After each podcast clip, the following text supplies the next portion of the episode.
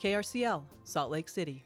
Welcome to Radioactive, a show for grassroots activists, community builders, punk rock farmers, and DIY creatives. I'm Laura Jones. Get ready for kind of a 4th of July weekend with camping and movies. Suggestions coming up this hour.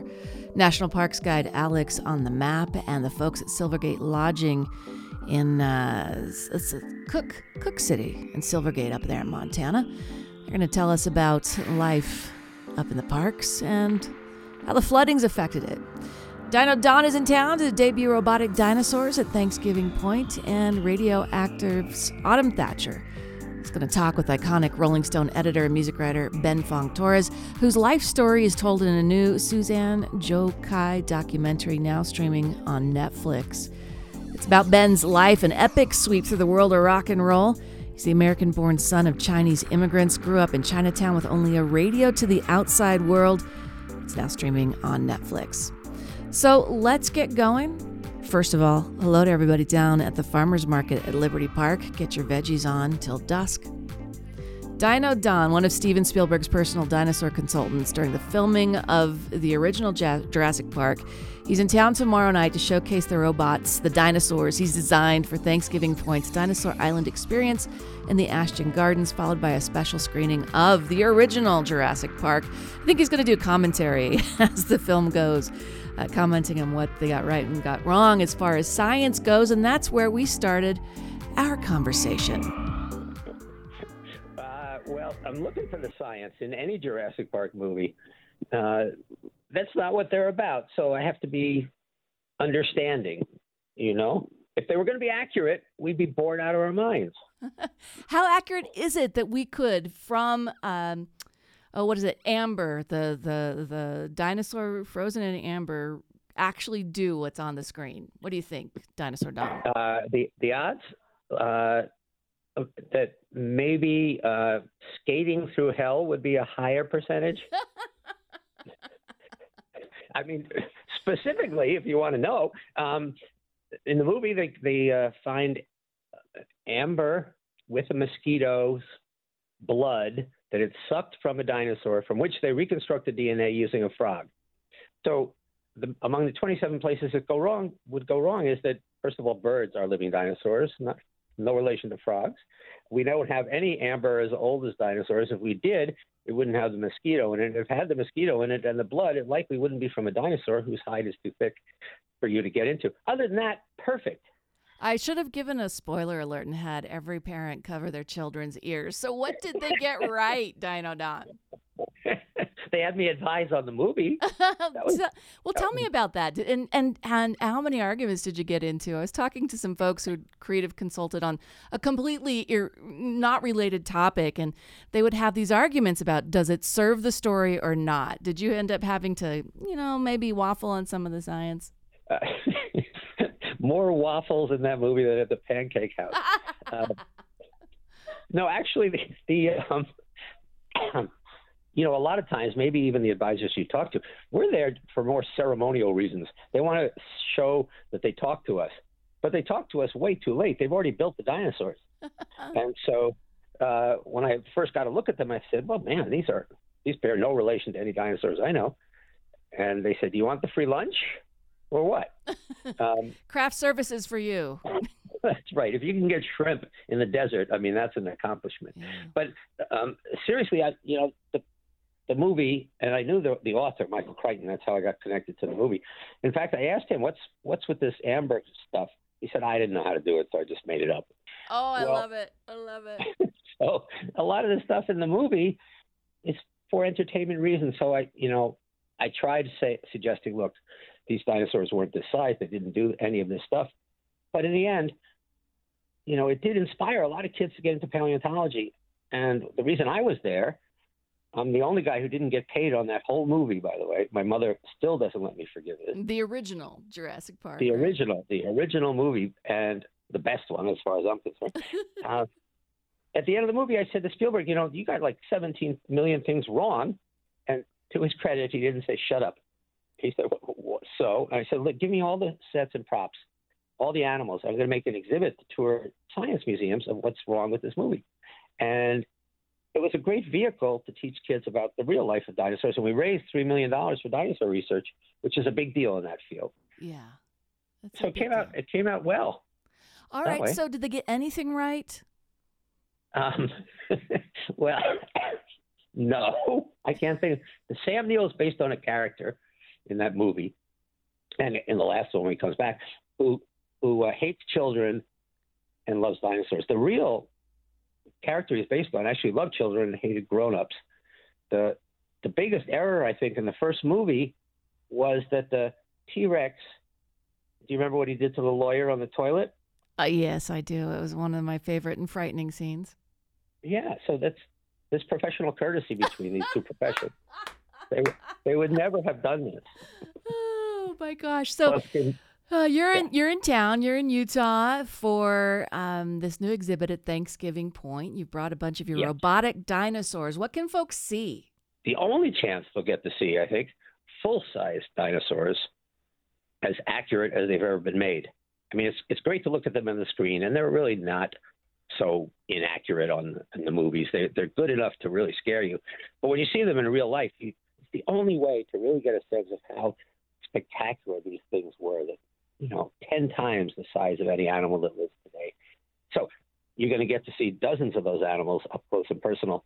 And we worked with scientists to make the most accurate robots that have ever been built. I'll be out there tomorrow night to talk to suckers who come out about what's wrong in the movie, what's right with our dinosaurs.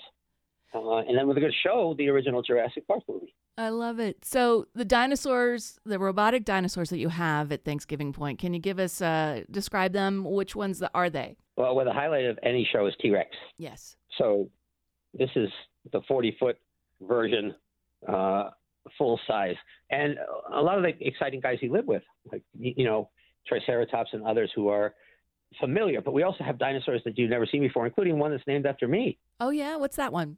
Well, my last name is Lessum, and the dinosaur is Lessumsaurus, and it has an unusually small brain. For a dinosaur. Okay. And a big belly. I think that was the inspiration involved. The scientist named it after me, which was very nice of him, because he assumed that if I was giving away all this money from the exhibit that toured, that I must be rich. It's a very nice honor, and people can go see a dinosaur that looks like me, large stomach, small brain.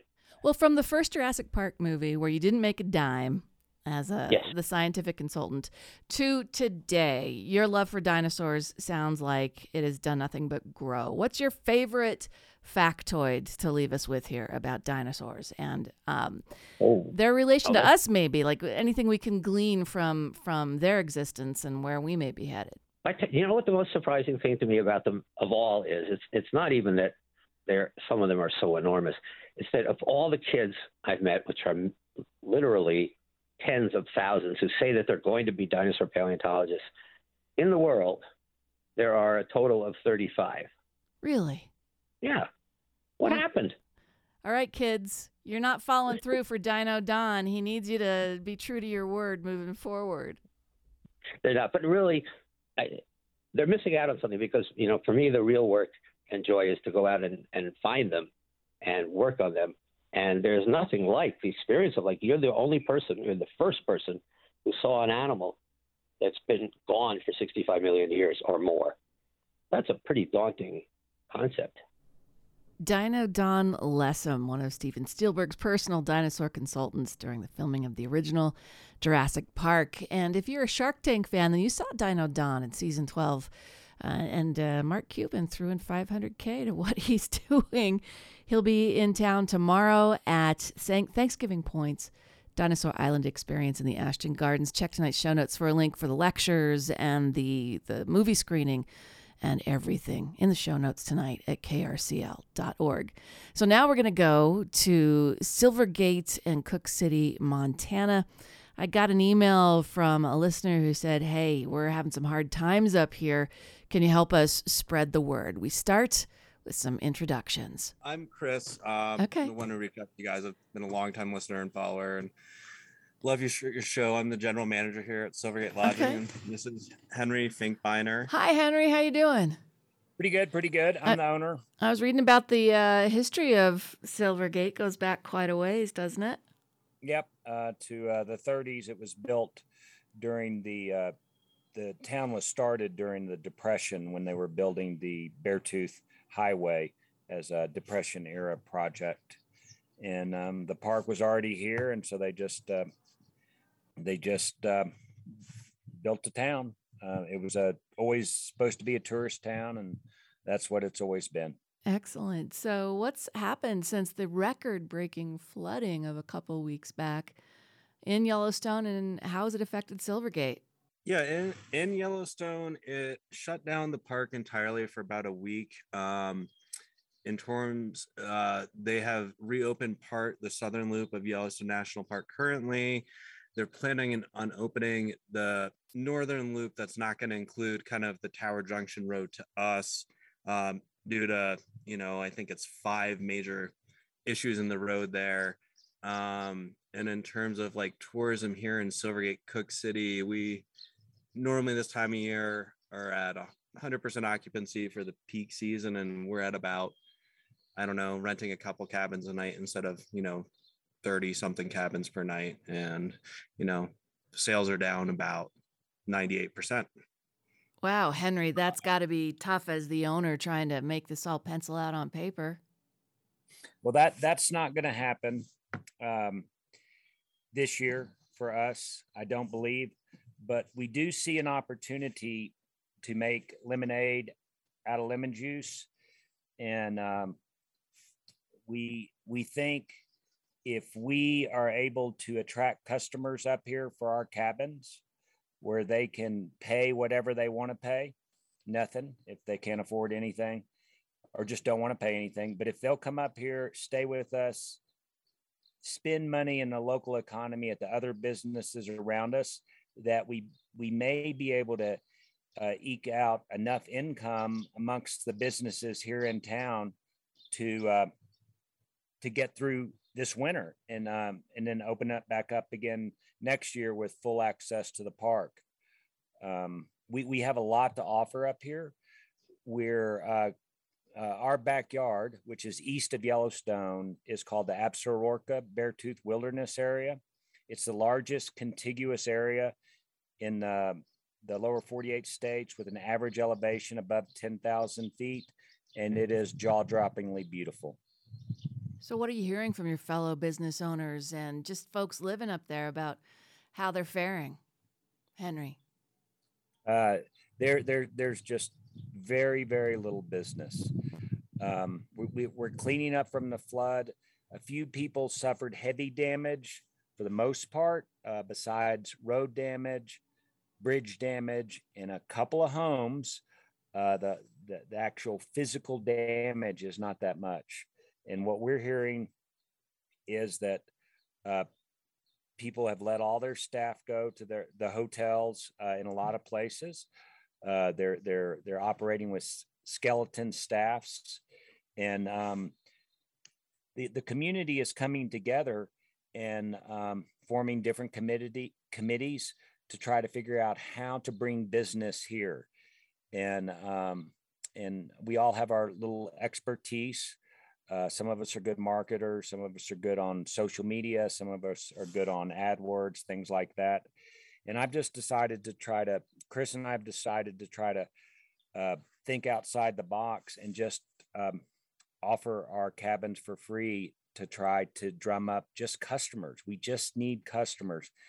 And we also want to bring up people here just to connect them with nature, and invite them to sit around a campfire and talk about what we all have in common, and what that the separation sometimes that we hear out there amongst us is maybe not as great as what we have in common. Well, I can hear the birds in the background as the two of you are talking with us. And Chris, maybe you can paint a picture for us. You're from Utah, and you can maybe describe what you get when you go to Cooke City, Montana. Yeah. So, I came up here originally 5 years ago, and really I had lived in Utah, mostly on the Wasatch front between Heber, Springville, mostly in Salt Lake, in the early to mid 2000s. And it was just getting a little busier. So I decided to take a summer off and met Henry. So I came up here to, you know, help manage his cabins and help out up here. And as soon as I got up here, I'm like, this is nicer than anything. Like, nothing against Utah wilderness. I am a desert rat at heart, so we don't have the desert here, but this rivals anything in the Wasatch, anything in the Uintas, you know, all the mountain biking, kayaking, world-class fly fishing. And we just never marketed that side of it because we didn't need to, because Yellowstone was right there. We've been lazy. So we're trying to get people up here because we're here because we want to connect people with nature. That's our entire mission. And with 30 plus empty cabins and rentals, we're not doing anything. So yeah. We'd rather have people up here for free, going to the restaurant across the street, going to the shop down the road, and sitting by a campfire and getting those campfire connections going. So we're talking what, 7,500 feet? Average temperature is what in the day? I think it's kind of warm today. It's about 7. It's not quite 75 today. It's not. I do not miss the Salt Lake City. It's a warm day. We're in t-shirts. I do not miss the Salt Lake City summers. I miss the concerts, but not the summer days and evenings. Well, Henry, what do you love about where you are up there in Cooke City and the Silvergate Lodge? Wow, that's a big question. Definitely love the animals. We had a pine marten run through town yesterday. You know, I opened my back door and I've got I'm looking at a 11,000 foot mountain above that 7,500 foot valley, snow cap all year long. Looking at mountain goats and bighorn sheep on the mountains, just probably a half a mile away, quarter mile away. The hiking up here is unbelievable. With the bountiful rain that we recently received, you might have heard about it. Maybe that's why we're here right now. But the mountains around us are greening, and the wildflowers are going to be abundant this year, just in numbers maybe that I've never seen in my 20 years up here. The wilderness area. The Absaroka-Beartooth Mountains is, a lot of it is above the tree line. And so you don't even have to hike on trails. You know, you can just hike off trail and just walk until you find the perfect camping spot. It's just jaw-droppingly beautiful. If you want to feel part of something bigger than yourself, you know, this is a good place to come get that feeling. Come and get a piece of that big sky country, right? Yes, ma'am. So how can people check you out online and see about getting up there and maybe helping out by injecting some of our money into your economy? Yeah, I mean, I highly encourage people to just check out silvergatelodging.com.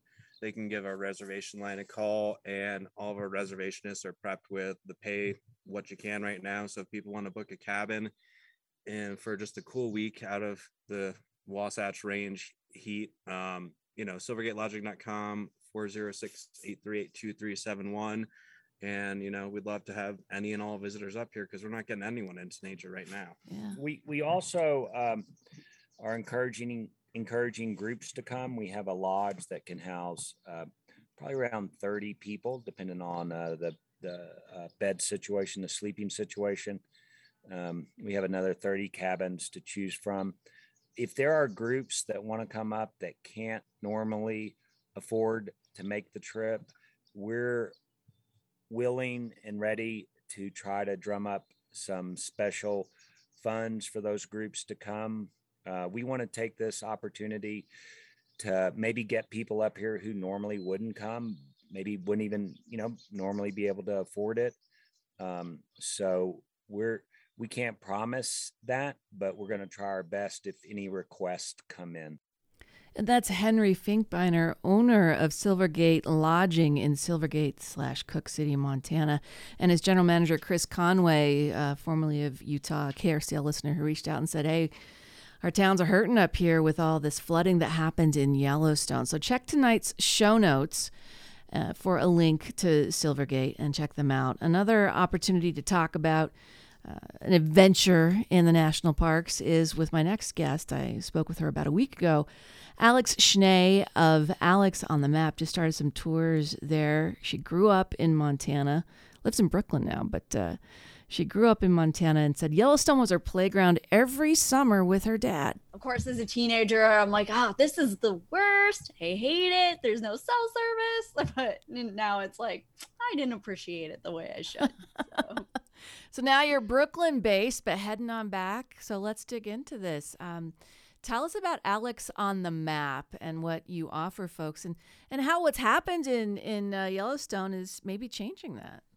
Yeah, absolutely. Alex on the Map started as a general travel site, but my real expertise is national parks after growing up there. Really what I do is I help people plan their national park trips and really make them once in a life experiences. We have so many amazing, beautiful places in the United States. You don't need to necessarily go abroad in order to have a trip of a lifetime. So that's what I help people with my site.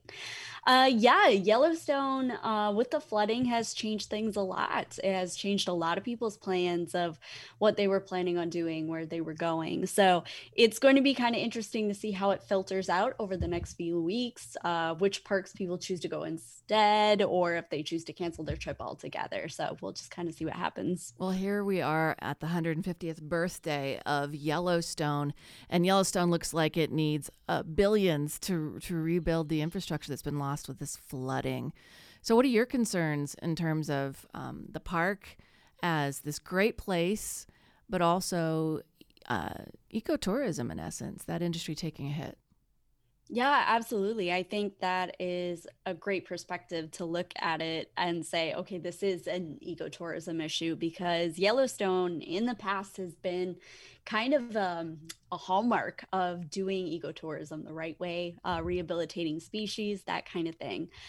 On the other hand, I do feel, as really sad and unfortunate as this is, it is an opportunity for people to realize that these parks do need protecting.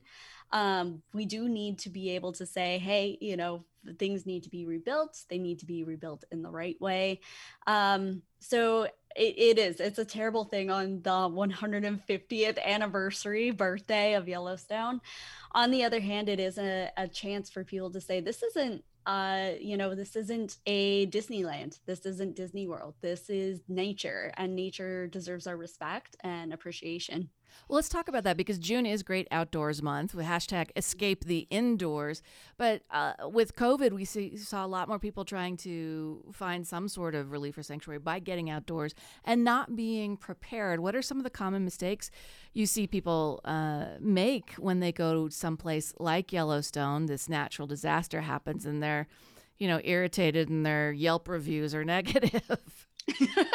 I love the Yelp reviews where it says, oh, this national park is the worst. And it's like, oh, I'm sorry you feel that way, but it's not that kind of place. Yeah. And what's the complaints are like, there were bugs and animals. And you're like, okay, I thought that's why we were going, but that's all good. Absolutely not. I think wildlife is a big concern that many people have had. A 25-year-old had an encounter with a bison in Yellowstone a few weeks back. I saw recently that people in Rocky Mountain National Park were taking pictures with moose. Not a great idea. Respecting wildlife, leaving wildlife alone is a big one. Leave no trace absolutely is something that everyone should look into before they head into any form of nature, whether it's a national park, a state park, whatever you're looking to explore. But really just learning to give nature some space and respect, staying on the trail, packing up your stuff. Those basics are surprisingly not well known. So doing a little bit of research before you go to the park can make a big difference. Yeah. Like, what's on your outdoor hiking checklist, Alex? Absolutely. I like to prepare before I go. I think that's the number one thing, is really looking into how long am I going to be outside? How long is this hike? Do I have the right gear for this hike? Do I have enough water? Do I have enough food to last me? Keeping that in mind, I grew up in Glacier, so bears were a real concern. Ran into a bear in Glacier last year, and I had my bear spray, but I knew to prepare for that because I had grown up near Glacier and I knew the rules. So really taking some time to do some research before you go can make your trip so much better. You can avoid dehydration and you can avoid blisters by wearing the wrong hiking boots and little things like that. That preparation goes a long way, especially with the reservation systems this year. I'm glad you brought that up. That's where I was headed next. For the uninitiated, reservation systems are being added far and wide across state and national parks. What's your best tip? And as opposed to maybe seeing it as, oh, I've got to sign up, maybe we can use the reservation system to find pockets that aren't over-camped. Yeah, that's my favorite thing about this year is I think it's require people to explore different areas, either within the park or around the parks. My best advice for someone looking to really get on their reservations is to look into next year, quite honestly. Pretty much all of them are booked in advance already. So there are some hacks to get around it. You can get up really early and go in the morning, which personally I recommend doing anyway, because you can enjoy the park so much more without the crowds. You can book local tours. That's a way to get in without reservations. There's a few different options, so don't panic if you don't have your reservations. There are still ways to get into the parks. But on the other hand, if you want a seamless, experience, I would look into it April of next year. That would be kind of when I'd be looking into it, quite honestly. So you've just launched tours this week in Flathead Valley and Glacier National Park, in part to alleviate pressure on the park system. Can you kind of tell us what that pressure is looking like? What is that meaning with these record-breaking crowds? Yeah, absolutely. When I grew up in Montana, right by Glacier, there were very few crowds. You could just take your picnic lunch, head up there, take your dinner, go to a camping spot, and you wouldn't find anyone there in the height of summer when it was supposed to be busy. Since then, it has exploded in tourism, as all the parks have, especially after COVID. So record-breaking years every single year. So it is a big difference. Some of my favorite hikes that I used to experience no crowds, now that is not the case. So it has put a lot of pressure on the staff in the park, as well as the natural resources, the hiking trails, the wildlife, and just in general, the infrastructure of the park, because it was built a long time ago, and many of our other parks as well. So for me, these tours, they are outside the park. They're in Flathead National Forest, which is gorgeous. It's millions of acres to explore. Some of those amazing views that you get similar to in the park are just outside them. And it's just a great way to kind of see a new side of Montana too, because this is where the locals like to hike. These are their spots. So kind of sharing that, and also sharing the opportunity to learn how to treat these places the right way when you visit. Well, I was looking at your website. You make lots of recommendations, and you're telling folks if they didn't get into Glacier National Park reservations this year, you're also suggesting some other places. One in particular is Mount Aeneas. Am I saying that right? You are. And then Lone Pine State Park. Yes, Mount Aeneas is the one I am personally recommending for more advanced hikers. It's not the easiest hike, but it is one of the tours that we're leading. And again, you get those beautiful views into Glacier, which is fantastic. Most likely you'll see a mountain goat family, which is pretty fun. So you'll get your wildlife experience there too. And again, without the crowds, you don't have that issue. So that's fantastic. Lone Pine is right by actually where my parents' house is. And it is just kind of this nice, quiet, serene little park with a great visitor center. And this tour is more in line for those who want to learn about bear safety, because bears are a presence in Montana. They're a presence in Alaska. Maybe not so much the lower 48, but you go to Alaska and you're running into bears. So learning how to be prepared, learning how to treat wildlife respectfully, that's kind of the point of that tour. And that's up near Kalispell. So you've got weekly AMAs where folks can ask you anything. How can people catch up with you online, Alex? Oh, thanks. Yeah, head to my website, alexonthemap.com. I'm also Alex on the Map on Instagram, TikTok, Facebook, all the places. So should be pretty easy to find me. Well, thanks for checking in with Radioactive, Alex. Thank you so much. I really appreciate you having me on. Alex Schnee, outdoor travel expert, and of course, check tonight's show notes to connect with Alex. June is Great Outdoors Month, so escape the indoors, folks.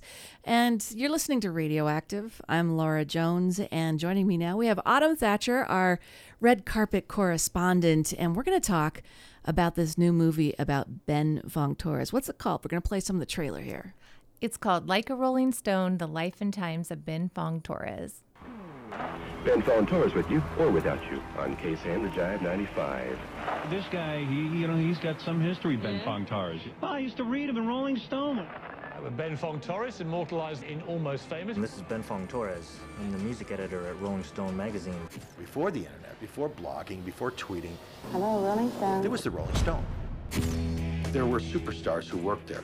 One of the biggest was Ben Fong-Torres. Ben Fong-Torres polishes his piece on Jefferson's starship. Everybody read Rolling Stone magazine. Mick Jagger read Rolling Stone magazine. John Lennon read Rolling Stone magazine. And so everybody knew Ben Fong-Torres. Hi, Steve. How you doing, Ben Fong-Torres? Oh, how great. See you tonight. Ladies and gentlemen, introducing Ben Fong-Torres. Thank you, Paul. Ben Fong-Torres, a new documentary on Netflix, and our red carpet correspondent, Autumn Thatcher, has watched it. She's got a review and a great interview coming up in just a minute. In fact, you weren't thinking you'd have the man himself, but you did. I did. Right before the interview was going to take place, I got a surprise email from the publicist that he would be joining, and I was so excited and starstruck all at the same time. Well, stick around. Coming up next, Like a Rolling Stone, The Life and Times of Ben Fong-Torres. Support for KRCL comes from Mark Miller Subaru and their Loves Diversity Initiative. Mark Miller Subaru is a proud community partner of Project Rainbow, spreading love together this Utah Pride Month. Learn more at projectrainbowutah.org or markmillersubaru.com. The Utah Department of Health and Human Services has information and steps for parents affected by the infant formula recall and shortage, now available in 28 languages in addition to English and Spanish. Visit health.utah.gov for details. Welcome back to Radioactive on KRCL. Democracy Now! Coming up at 7, followed by Thursday Night Psych Out with DJ Mike.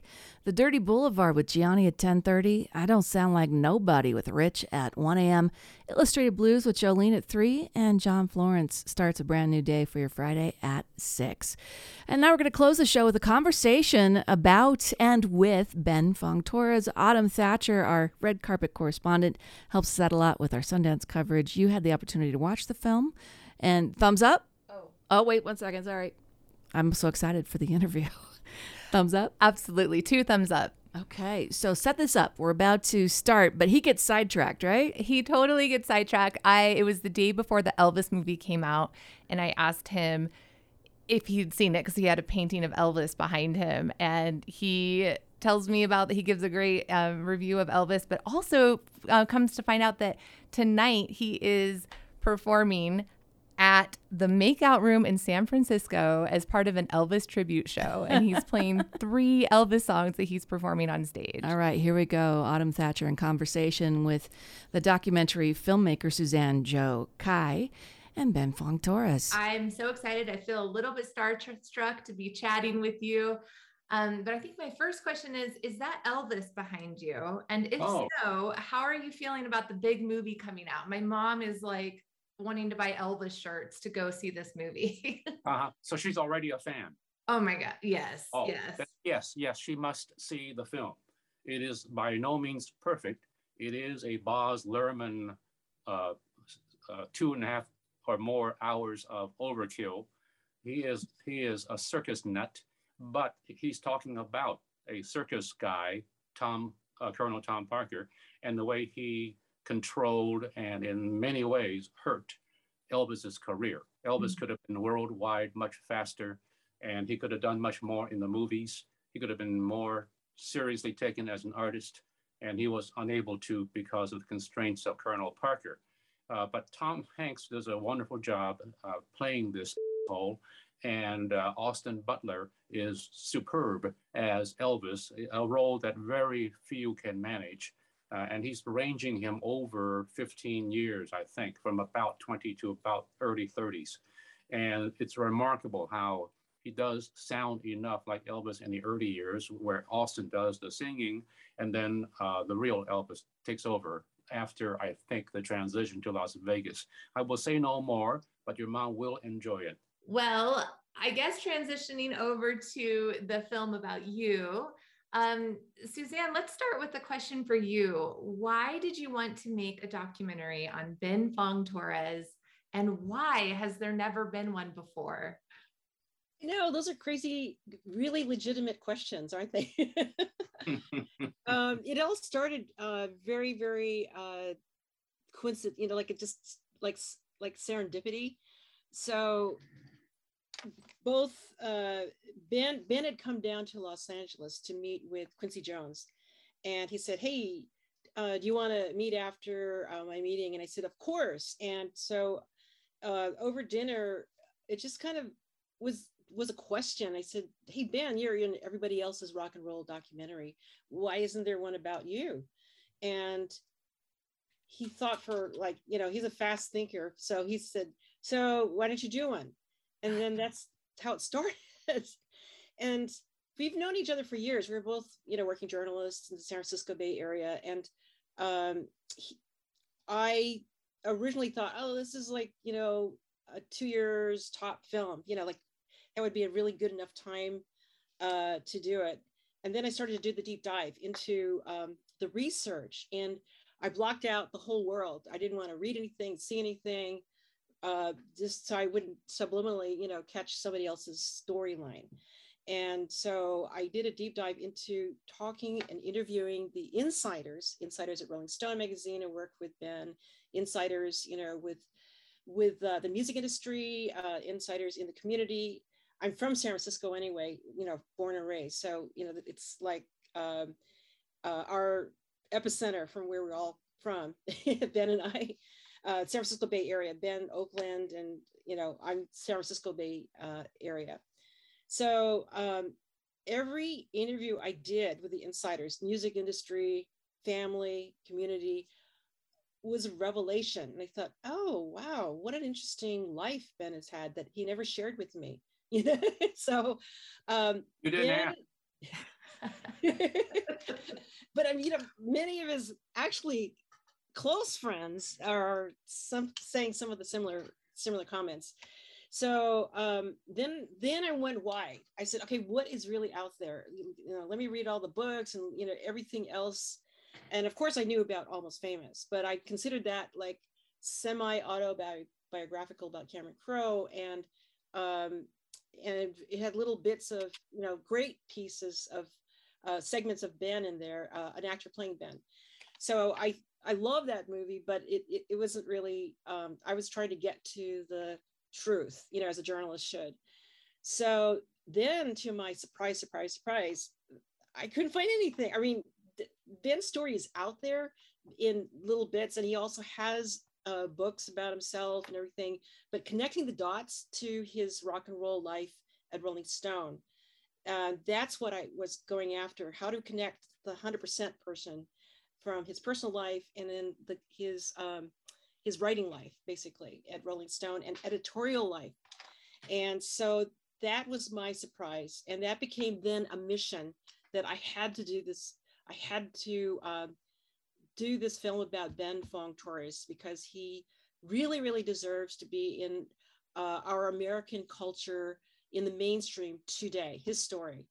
And it seems to be missing. So, I mean, parts of it's out there, but connecting the dots, that's what I wanted to do. And I'm really glad. Yeah. So, I mean, you've mentioned in other interviews that it took you about 10 years to make the film. Like you said, just moments ago, that you started out initially thinking 2 years, but then you dove into all that research. And what are some memorable moments from that research journey that you went on? And then how did you filter through so much amazing content to create the framework for this documentary?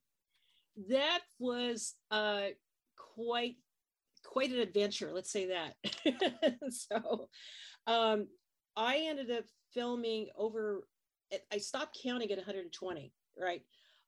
So over 120 shoots. And if it's over, let's say 12 years, I had to be on the road. I mean, if you want to do basic math and scheduling, and it probably, that's one a month somewhere in the country, lugging hundreds of pounds of gear, all that kind of stuff. So and then something would tell me, I've got to interview two more. Cynthia Bowman was Ben's executive assistant, and I didn't have her on our lists. And I thought, let me put that down, and let me also interview Charles Perry, who worked alongside Ben in the early years. And then it was more of a revelation. So it became really, again, as I said, a mission to get this true story on film. So. And Ben, how involved were you I imagine both of you being storytellers. There's opportunity for collaboration, and also how were you at all, invested in how your story was going to be represented and helping kind of shape that framework for the film? No, I just offered my materials, archives, stories as much as I could, and I thought it was correct that the director direct, the producer produce. And she can find the story that she wants to tell. I'll help out to fill out that story. If anything sounds wrong, I might let her know. But I think all through the 114 years it took, rarely ran across a story that was untrue. Of course, people exaggerate their memories, and people often don't remember, especially people from the 60s. For some reason, I'm not quite sure why that is, but I would make corrections if I knew about them. But by and large, I didn't know what was going on except hints from the shoots that she went on that involved me and events. So I got an idea. And sometimes I would overhear her asking an artist or an acquaintance or a friend, a family member, certain questions, but that didn't tell me necessarily what the flow of the story was, because, a film, a documentary, anything is subject to many changes. So I just waited around until just before last June, when she was about to show it at Tribeca. And so she thought, I might want to see it before it goes to the big screen at Battery Park. And so I saw it for the first time. I tried to stop it, but I couldn't. And what was do you remember what that feeling was like when you watched it for the first time? It was very moving. It was very emotional, although the great majority of it is pretty straightforward, telling the story of a guy. But in her way of interweaving four or five different storylines and streams in there, it was quite a product that told about not only Rolling Stone and rock and roll, but also the 60s and the revolutionary scenes going on there, and the immigrant story of my parents coming to America and raising a family of five, and one of them went on to Rolling Stone magazine. And then the last strain would be at Rolling Stone, what the journalism was like. What was it all about? How did Rolling Stone help change the media scape? And what role did I have in it? And so all of that was quite fascinating. And I thought she wove it all together very well, found some fantastic sources, a couple of lousy ones, but by and large, really good storytellers with most of their brain cells intact. So I appreciate all of that. Well, it was really fascinating to watch how invested music journalists used to be in the journey of the musician. And so, Ben, I'm just curious, pre-internet required so much more thought, preparation, and on the part of the artists that you were working with, trust. You were on a lot of tours and hanging out and witnessing these intimate moments. I'm curious about how much of that happens today, and how have the times changed since since you began, and for better or for worse? Yeah, I don't know how much of that happens today.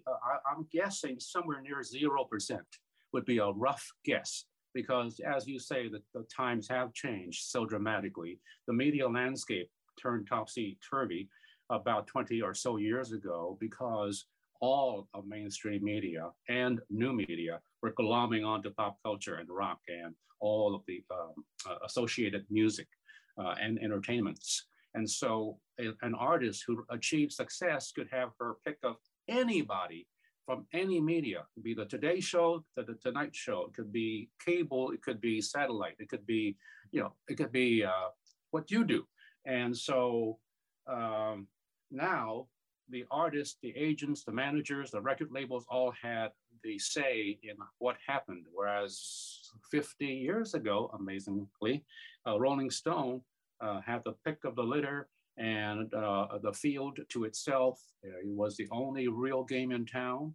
And so artists respected it because we didn't take that lightly.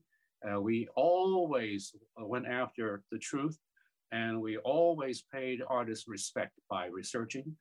Research is easy today, of course, going online and Wikipedia and all of that. But back then, you just did it however you could, from album liner notes and from just your own knowledge and consulting books and magazines. And so you did your homework so that when you sat down with a Sly Stone or a Lina Ronstadt or whoever, they will get the sense that you are prepared, you know what they're about, you're not going to ask the same rote questions that others have, and that you're going to be skilled enough in the interview process to carry on what might become even a conversation as opposed to a straight Q&A interview.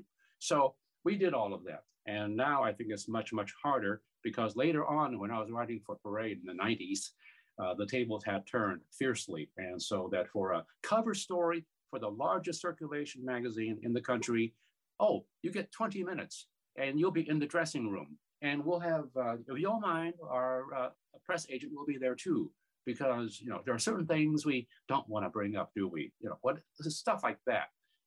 And yeah, I lost interest at about that point in terms of following stars and trying to write about them, because now you had a much greater challenge. So this is something that I know it's shared in the documentary, that some of the musicians that you've been interviewed throughout your career, especially during the early years when civil rights movements were happening, said that they felt more comfortable talking to you because as an Asian American, you came from a marginalized community. It feels like that sentiment could still be expressed by some artists today. So I was curious for both of you, Suzanne, as you went and interviewed these artists who kind of spoke to that comfort that they felt with Ben through maybe shared lived experiences, if you agree with that, that it could be said today, and Ben, what that was, what sort of experiences that allowed for you during the interviews? So, sorry, the question diverged into two separate ones for each of you, but I can repeat. That question took 20 minutes. No, I think you're absolutely right. In fact, we opened the film, as you know, with Ben typing, and we kind of had this little reveal. Thanks to Doug Blash, actually one of our executive producers and phenomenal supervising editor, because I was telling him that Ben has been writing for a website that my then 14-year-old son created to find his identity. And then Ben, we created a column for Ben, literally called Like a Rolling Stone. He's been writing, and I said, Doug, he's writing about anti-Asian racism today. And Doug turned to me, and I remember he says, can you get that on camera tomorrow? And we did, fortunately. So we opened with Ben typing, and then near the end, it reveals what he's typing about. And so it actually, our film is half a century look at America. In addition to the primary purpose for me is to establish Ben's true story into the mainstream. And that was really important and is very important for me. Then as a residual, it is also a 50-year look at America. And it's almost like the pendulum had swung back, you know, in a way. So I totally agree with you 100%. In fact, I think it's even more upside down today. I will say that I think I learned a lesson from watching Suzanne's film, that there was that feeling of more empathy on the part of artists of color seeing me walk in. But back then, I must say, I didn't think of that angle. I thought more like we were all on the same crazy clown bandwagon, hurtling from one city to another in the case of the major stars, except that we weren't on a bandwagon, we were sometimes on a Learjet. But whatever it was an extraordinary existence that these folks had, going from city to city, from arena to arena, and seeing mobs of people screaming wherever they went, enjoying hit records, and sometimes having fights within the band, all kinds of issues. And I was part of it. And I'm aware that there's a distance. I'm just a reporter, and I kind of lag behind. And then once in a while, I get to sit with them and observe things. But still, there was that feeling that we were in a bubble of our own. And so then later on, watching what Suzanne had come up with and some of the things people said, it wasn't just artists of color, but all artists are have that feeling of being, it's like the Warriors probably, or all NBA teams be like, oh man, you know, we're in a different world. So it was more that than racial, but I certainly agree with what Suzanne has come up with in that, yes, there was a special, a little spark of kind of not recognition, but empathy and brotherhood. When I walked in with my case and tape recorder, and I'm not a white guy. Mm-hmm. So although I aspire to be, but that wasn't in the card. Now, you know, Ben's very funny wit. He seems to have so many sides that are just amazing and funny and you know, introspective, and there's all these different parts of him. And so, and I would argue, just based on the documentary, that in some ways, Ben, you downplay just a little bit how influential and successful you've become. So Suzanne, when you were making the film, what sides were you hoping to bring out, especially being that you had a personal relationship and had known him for quite some time? And how did you go about doing that? So as a journalist, I was looking for everything, you know, every aspect, good and bad. If I found bad, that would be in the film.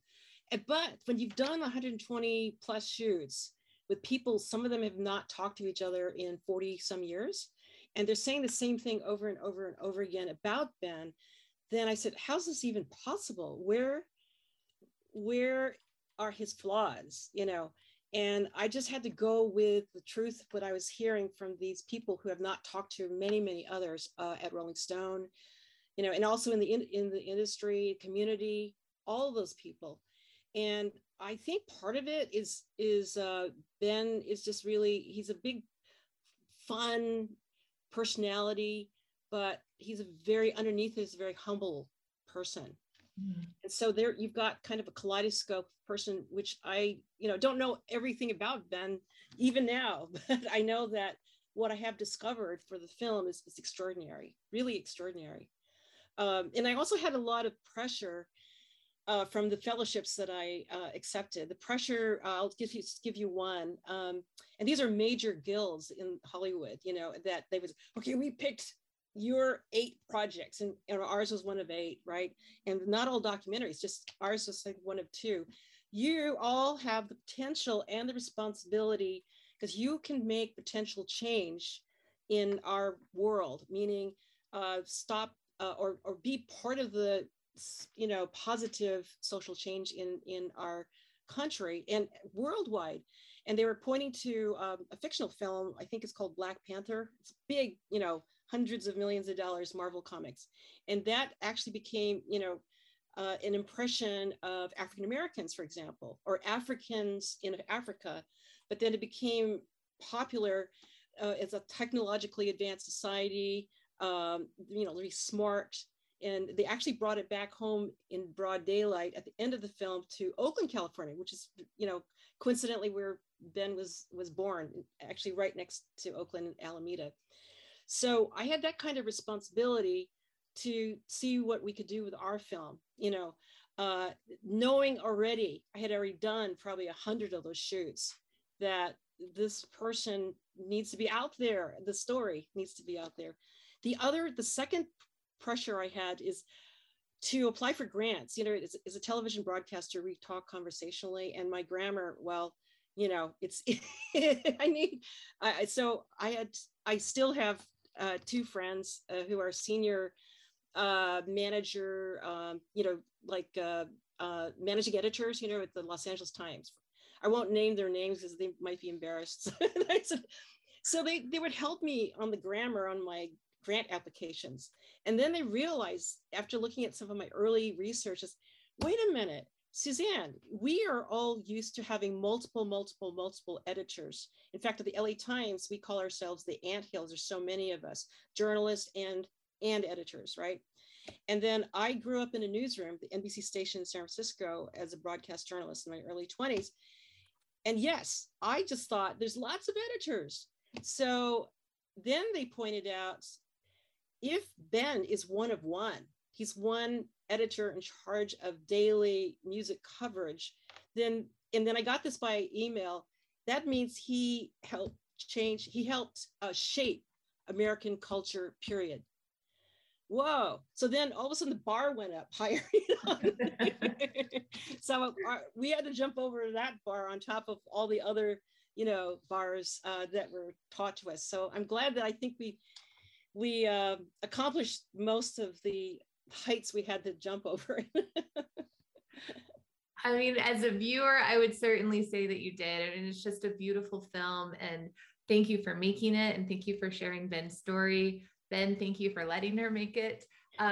What message, or maybe not even a message necessarily, but what would you hope that maybe younger viewers that don't have kind of that connection to music journalism that existed when you first got started with Rolling Stone, what would you say to them? What sort of, I guess, messages about that would you have, and just in general, maybe not specifically to music journalism, but. Wow, that is a tough question, a good one, but tough, because on the one hand, you do want to give younger people, especially those interested in media, optimism, and tell them everything's going to be all right.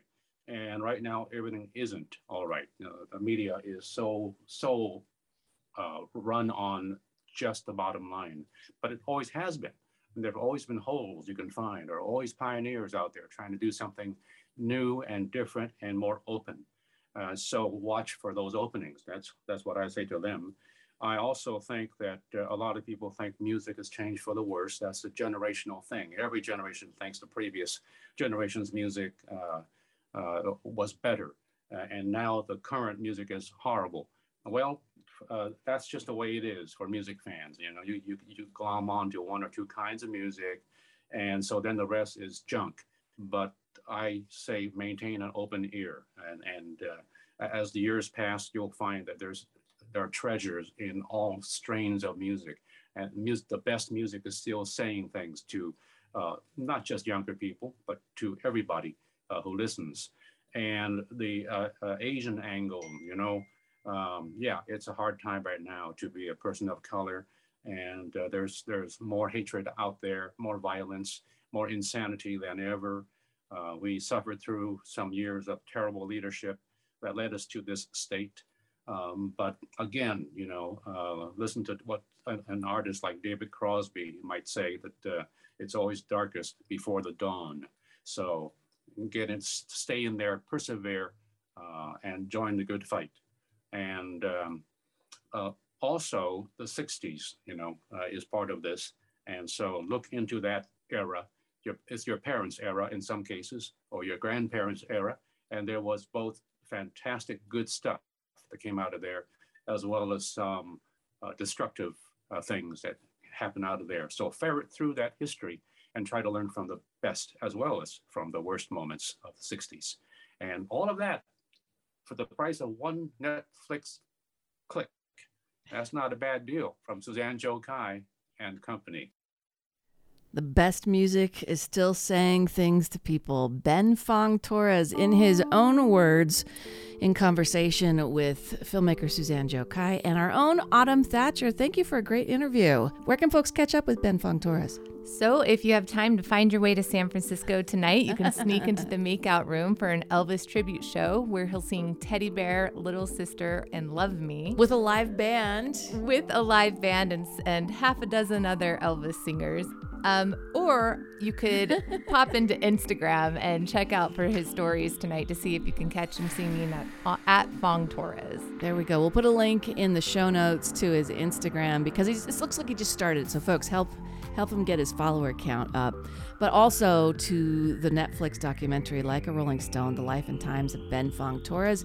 And we're going to post all of this in the show notes, folks. So do check it out. I'm Laura Jones. Thank you, Autumn Thatcher, for coming down. And have a great night. Thank you. Democracy Now! Is next.